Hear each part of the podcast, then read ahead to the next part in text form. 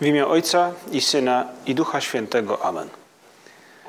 Panie mój i Boże mój, wierzę mocno, że jesteś tu obecny, że mnie widzisz, że mnie słyszysz. Uwielbiam Cię z najgłębszą czcią. Proszę Cię o przebaczenie moich grzechów i o łaskę owocnego przeżycia tego czasu modlitwy.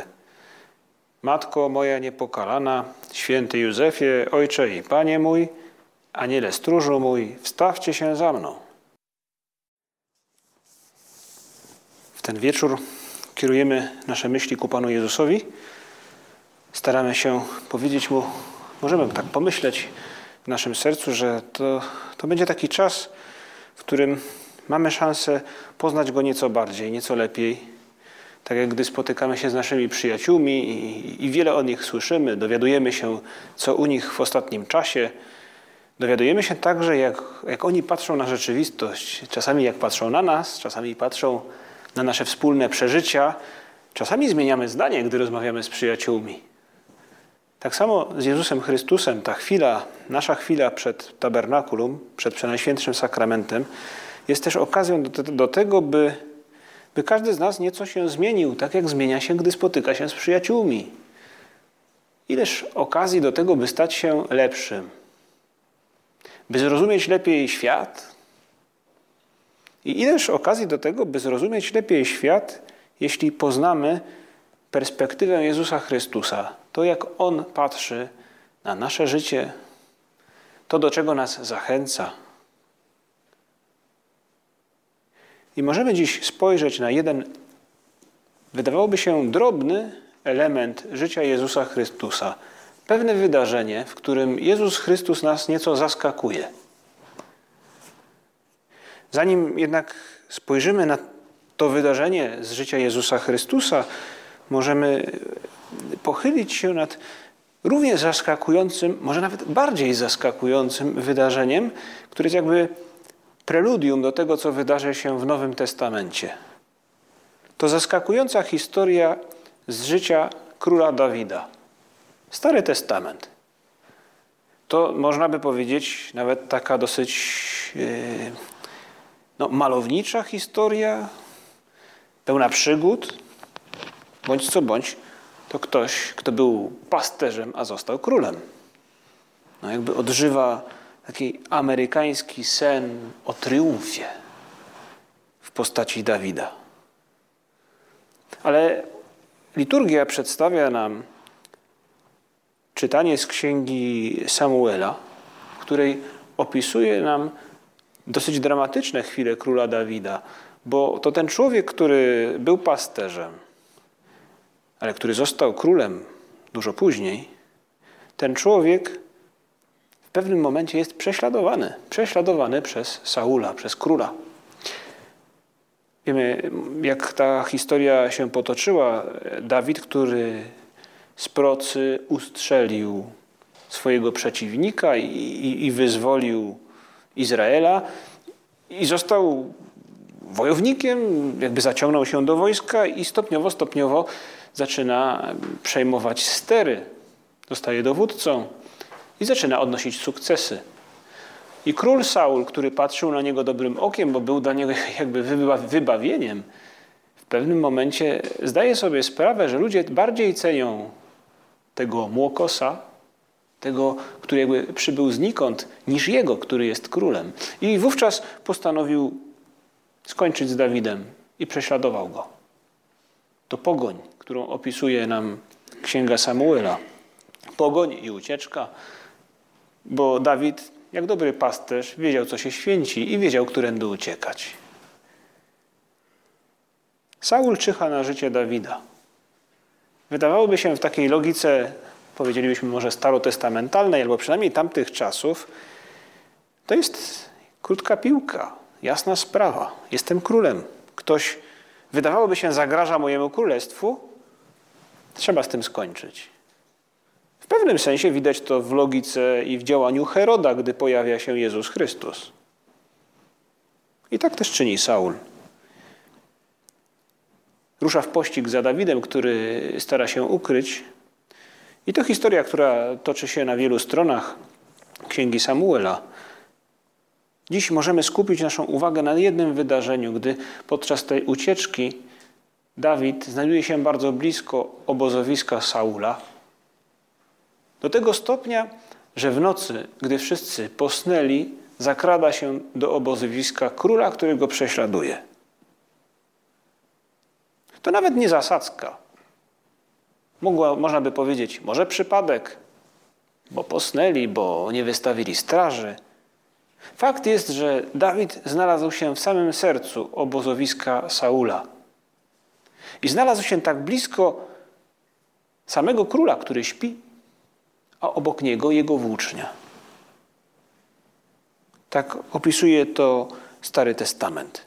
Dawid wraz z Abiszajem zakradli się w nocy do obozu. Saul właśnie spał w środku obozowiska, a jego dzida była wbita w ziemię obok głowy. Rzekł więc Abiszaj do Dawida: Dziś Bóg oddaje wroga twojego w twe ręce. Teraz pozwól, że przebiję go, przybiję go dzidą do ziemi jednym pchnięciem, drugiego nie będzie trzeba. Dawid odparł Abiszajowi: Nie zabijaj go. Któż bowiem podniósłby rękę na pomazańca pańskiego, a nie poniósł kary? Wziął więc Dawid dzidę i bukłak na wodę od wezgłowia Saula i poszli sobie. Nikt ich nie spostrzegł, nikt o nich nie wiedział, nikt się nie obudził. Wszyscy spali, gdyż Pan zesłał na nich twardy sen. Dawid oddalił się na przeciwległą stronę, stanął na wierzchołku góry w oddali, a dzieliła go od nich spora odległość. Wtedy Dawid zawołał do Saula: Oto dzida królewska, niech przyjdzie który z pachołków i weźmie ją. Pan nagradza człowieka za sprawiedliwość i wierność. Pan dał mi ciebie w ręce, lecz ja nie podniosłem ich przeciw pomazańcowi pańskiemu. Dawid oszczędził Saula. To zaskakujące w tej logice ludzi pustyni. Ludzi, którzy wiedzą, że drugiej okazji być może nie będzie. Ludzie wiedzą, że druga strona nie przepuści takiej okazji.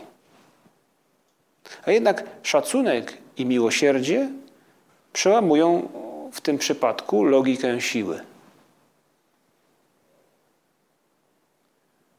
To może tak jak w historii no, tego żarłocznego kapitalizmu w Stanach Zjednoczonych w XIX wieku. Jest taki film dokumentalny, który opowiada historię ludzi, którzy zbudowali Amerykę. I pojawia się tam, zanim jeszcze został prezydentem, Donald Trump jako jeden z przedsiębiorców amerykańskich, który, który mówi, jaki jest sekret sukcesu tych ludzi, bo nigdy nie dawali za wygraną. W pewnym sensie można to odnieść do tej logiki siły właśnie, siły, która panowała wówczas na pustyni, ale którą przełamał, Saul, którą przełamał Dawid i Bóg go wynagrodził. Bóg sprawił, że stał się królem. I można powiedzieć, dlaczego Dawid postępuje w ten sposób. Ten szacunek związany jest z, pewną, no, z pewnym zaufaniem, które Bóg pokłada wobec tego króla. Jest także związany z miłosierdziem, co do którego Dawid zdaje sobie sprawę, że także i on został nim objęty ze strony Pana Boga. Jeden z psalmów, psalm 103, mówi, kiedy korzystamy z niego w czasie liturgii, w refrenie wyśpiewujemy Pan jest łaskawy, pełen miłosierdzia. W jakiś sposób w tym, co czyni, w tym czynie, zaskakującym czynie Dawida, brzmi właśnie pewnego rodzaju bycie wdzięcznym, bycie, bycie dłużnikiem wobec Boga. Boga, który okazał mi miłość, miłosierdzie, łaskawość dużo bardziej niż, niż, niż ktokolwiek inny, niż dużo bardziej niż. No, nie jestem w stanie mu tego zwrócić.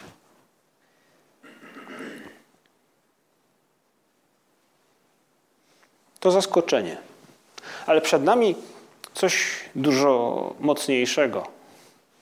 Przed nami Nowy Testament, gdy Bóg sam w osobie Jezusa Chrystusa mówi do nas i ukazuje nam pełnię miłości. Gdy Jezus Chrystus na, w kazaniu na górze mówi o błogosławieństwach i mówi o doskonałym wypełnianiu prawa, na samym końcu, podsumowując jakby jednym zdaniem te wszystkie wydarzenia, mówi, no nie mówi w ten sposób. No jakby to można było podsumować?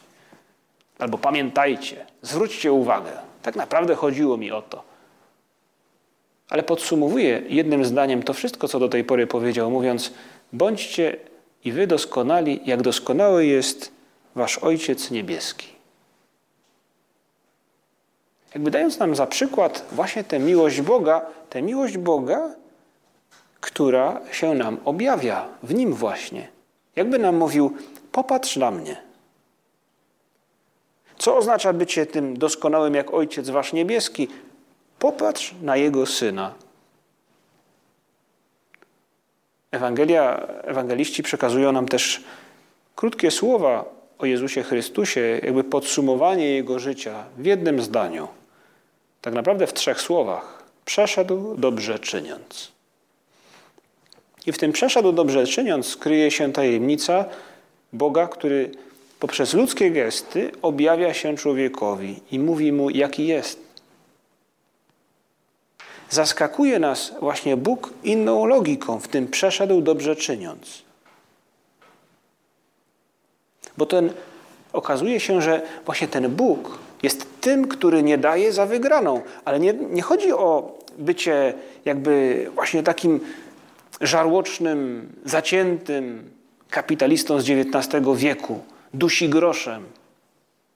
Ale Bóg nie daje za wygraną nie w sile, ale w miłosierdziu. Bo mógłby odpuścić, mógłby powiedzieć: Ten projekt w jakiś sposób wyrwał mi się spod kontroli. Zamknijmy go. A jednak nie daje za wygraną. I to jest to, co nas zaskakuje właśnie teraz, gdy znajdujemy się przed Przenajświętszym Sakramentem i możemy powiedzieć Chrystusowi, Panie Jezu, to mnie zaskakuje. Czym jeszcze chcesz zaskoczyć mnie w moim życiu? Ileż okazji, gdy rozmawiam z Tobą, byś ukazał mi coś jaśniej, wyraźniej? Coś, co nie jest oczywiste, albo przynajmniej nie wydawało mi się do tej, wydawało mi się do tej pory oczywiste, a, a takie nie jest.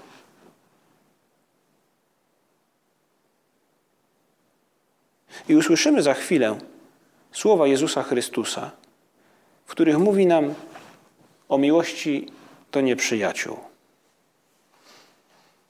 To nie pasuje. Nawet do sytuacji, można by powiedzieć, takiej czystej, czystej sprawiedliwości. Dać każdemu to, co mu się należy.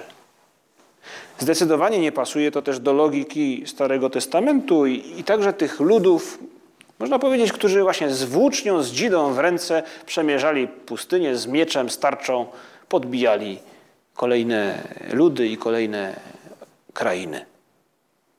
To nie jest logika którą Jezus Chrystus przyjmuje. On ją zmienia. On jakby wprowadza pewnego rodzaju dysonans nagle. Budzi tych, którzy postępowali w ten sam sposób. I miłość nieprzyjaciół, no, budzi. Nie na darmo Jezus Chrystus mówi: Wy jesteście solą, wy jesteście światłem świata. No, światło widać i sól ma swój smak. A więc czymś budzić potrzeba. Czymś należy świecić. Wystarczy pomyśleć o, o tej historii Stefana, pierwszego męczennika, który modli się za swoich prześladowców. Możemy pomyśleć o tej ekstremalnej miłości, którą widzimy w osobie świętego Maksymiliana Kolbe, może nie tyle wobec prześladowców, co również, ale przede wszystkim wobec swojego no, współbrata w cierpieniu tak naprawdę. W ekstremalnych sytuacji, w której każdy z nas prawdopodobnie pomyślałby, trzeba troszczyć się o siebie. Mam do tego prawo. A jednak co innego błyszczy. Co innego zwraca naszą uwagę. Inna postawa, inna logika zaskakuje nas. To ktoś, kto faktycznie nie daje za wygraną, ale nie w logice siły. I może i my moglibyśmy dzisiaj zastanowić się i poprosić Pana Jezusa o to, by pomógł nam uchwycić w jakimś konkretnym elemencie naszego życia, jak ten swoisty, dobry radykalizm wprowadzić w życie. Miłość nieprzyjaciół. Nie dać za wygraną do końca. Nie siłą, ale miłością. To dać komuś kolejną szansę, nie przekreślając go. Mimo, że wiemy, że mieliśmy rację. To też chcieć zapomnieć o czymś, co budzi w nas negatywne emocje. W odniesieniu do jakiejś sytuacji, czy w odniesieniu do kogoś. Niezależnie od tego, czy mieliśmy rację, czy nie. Te emocje w nas negatywne powstają. Emocje zazdrości, zawiści, zdenerwowania.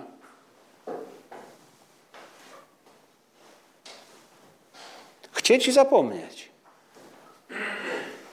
Nie da się ukryć, że to dosyć zdecydowane, radykalne, dobre, radykalne działanie, można by powiedzieć w linii Jezusa Chrystusa, o której za chwilę nam powie. To nie rozpamiętywać, a więc w jakiś sposób wyczyścić z naszej pamięci, naszej wyobraźni, nie powracać do sytuacji, w których nie króluje w nas miłość, ale jakiegoś rodzaju nienawiść, pycha, zawiść i tak dalej. I okazuje się, że jeśli to nam się uda, w naszym sercu zamiast złości panuje inne uczucie. I to jest obietnica, którą składa nam Jezus Chrystus.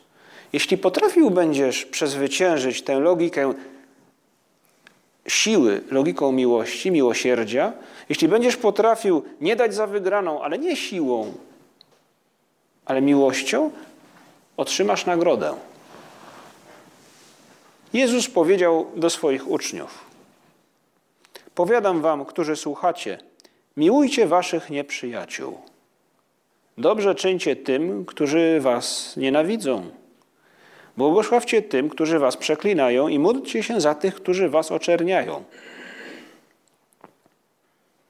Jeśli cię kto uderzy w policzek, nadstaw mu i drugi. Jeśli zabiera ci płaszcz, nie broń mu i szaty.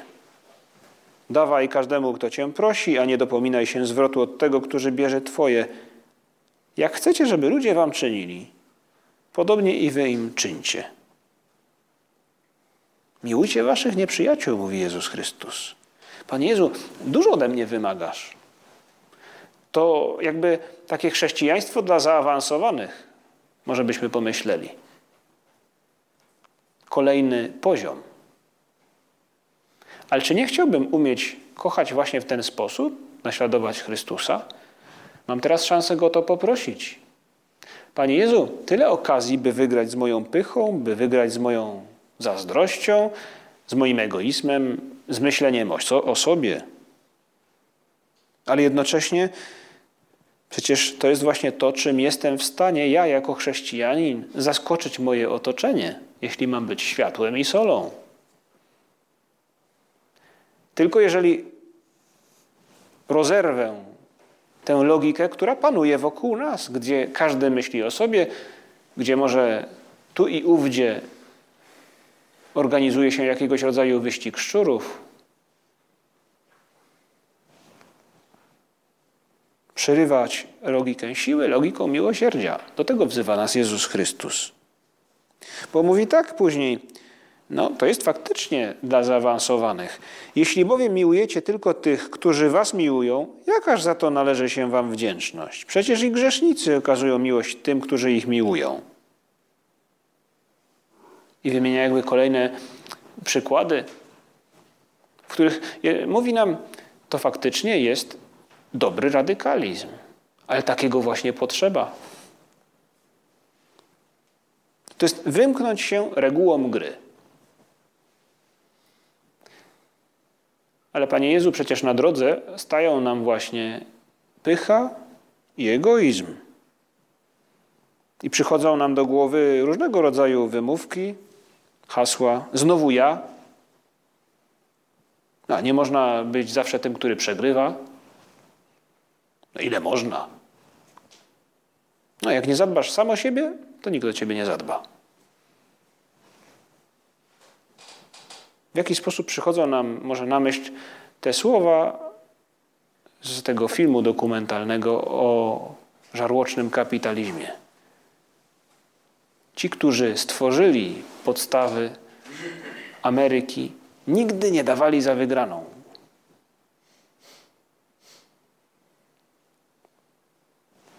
Znowu ja? Ile można? Jak nie zadbasz o siebie, to nikt o ciebie nie zadba. A Jezus Chrystus mówi co innego i mówi nam: nie dawaj za wygraną, ale idź w drugą stronę. I możemy też tak pomyśleć, i dobrze, że tak pomyślimy, bo to jest droga, z której nie ma powrotu. Tak jak nie ma powrotu w historii Jezusa Chrystusa z drogi, która prowadzi na Kalwarię. Ale dzięki temu zbawienie dotarło do każdej chwili naszego życia. Jak bardzo musi, musi kochać nas Jezus Chrystus, skoro taki radykalizm widzimy w Jego postawie. To jest właśnie to, co objawia nam o Bogu. Jaki jest Bóg? Właśnie taki. Kocha nas do szaleństwa. I do tego nas także zachęca. Ale przykazanie miłości nieprzyjaciół to nie jest tylko droga do tego, by zwyciężyć nasz egoizm i pychę, jakby mieć wysprzątane mieszkanie. Ach, wysprzątane wszystko jest w porządku. Teraz mogę usiąść i odpoczywać. To nie chodzi o to, aby osiągnąć stan doskonałości, stan przyjemności, pogodę ducha. Przynajmniej nie chodzi o to bezpośrednio. Mówi nam Jezus Chrystus, że w tym naśladowaniu Go towarzyszyć nam będzie niesamowita nagroda. Wy natomiast miłujcie waszych nieprzyjaciół, czyńcie dobrze i pożyczajcie, niczego się za to nie spodziewając, a wasza nagroda będzie wielka i będziecie synami Najwyższego. Bądźcie miłosierni, jak miłosierny jest wasz Ojciec. Odmierzą wam bowiem taką miarą, jaką wy mierzycie. Wasza nagroda będzie wielka, mówi Jezus Chrystus, będziecie synami Najwyższego. Jeśli zaskoczysz swoje otoczenie, jeśli e, w swojej grupie na uczelni, jeśli w rodzinie, jeśli no, gdziekolwiek indziej, w internecie nawet, w tym, co piszesz w komentarzach, tu i ówdzie. Jeśli tam będzie miłosierdzie, zamiast zemsty, zamiast siły, zamiast hejtu, ironii, będziecie synami Najwyższego. To niespotykane, to obietnica, która przewyższa nawet logikę miłosierdzia, byśmy tak mogli pomyśleć, bo to obietnica bycia dziećmi Bożymi. To obietnica tego, że miłość Boża zamieszka w nas. Da nam szczęście, ale jednocześnie uzdolni nas do tego, by to szczęście jakby dzielić z innymi, by dawać siebie innym coraz bardziej. To jakby takie koło zamachowe, które rusza i rozpędza się coraz bardziej, coraz bardziej, coraz bardziej i coraz bardziej.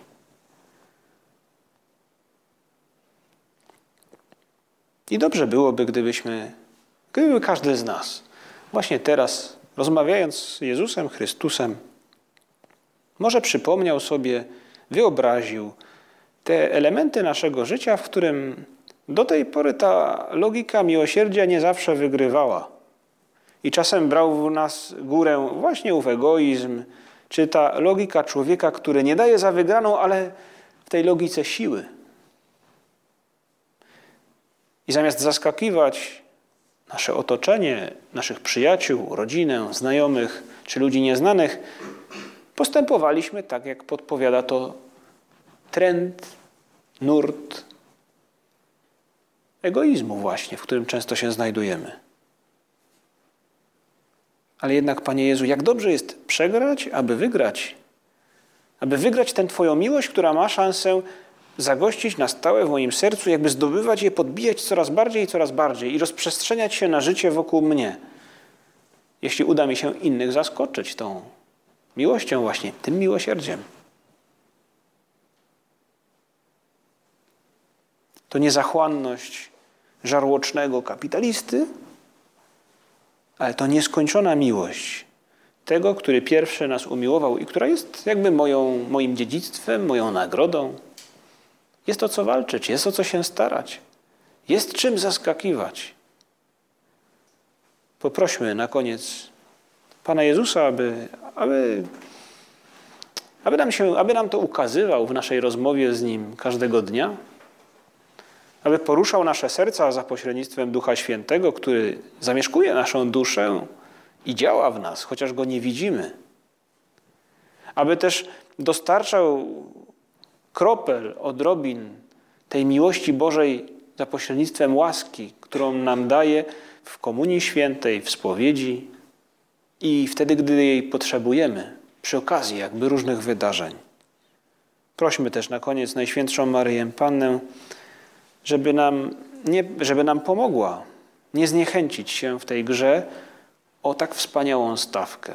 Pomóż nam, Matko Nasza, powalczyć o tę miłość Bożą, która może podbijać kolejne elementy, kolejne momenty, kolejne jakby terytoria naszego życia.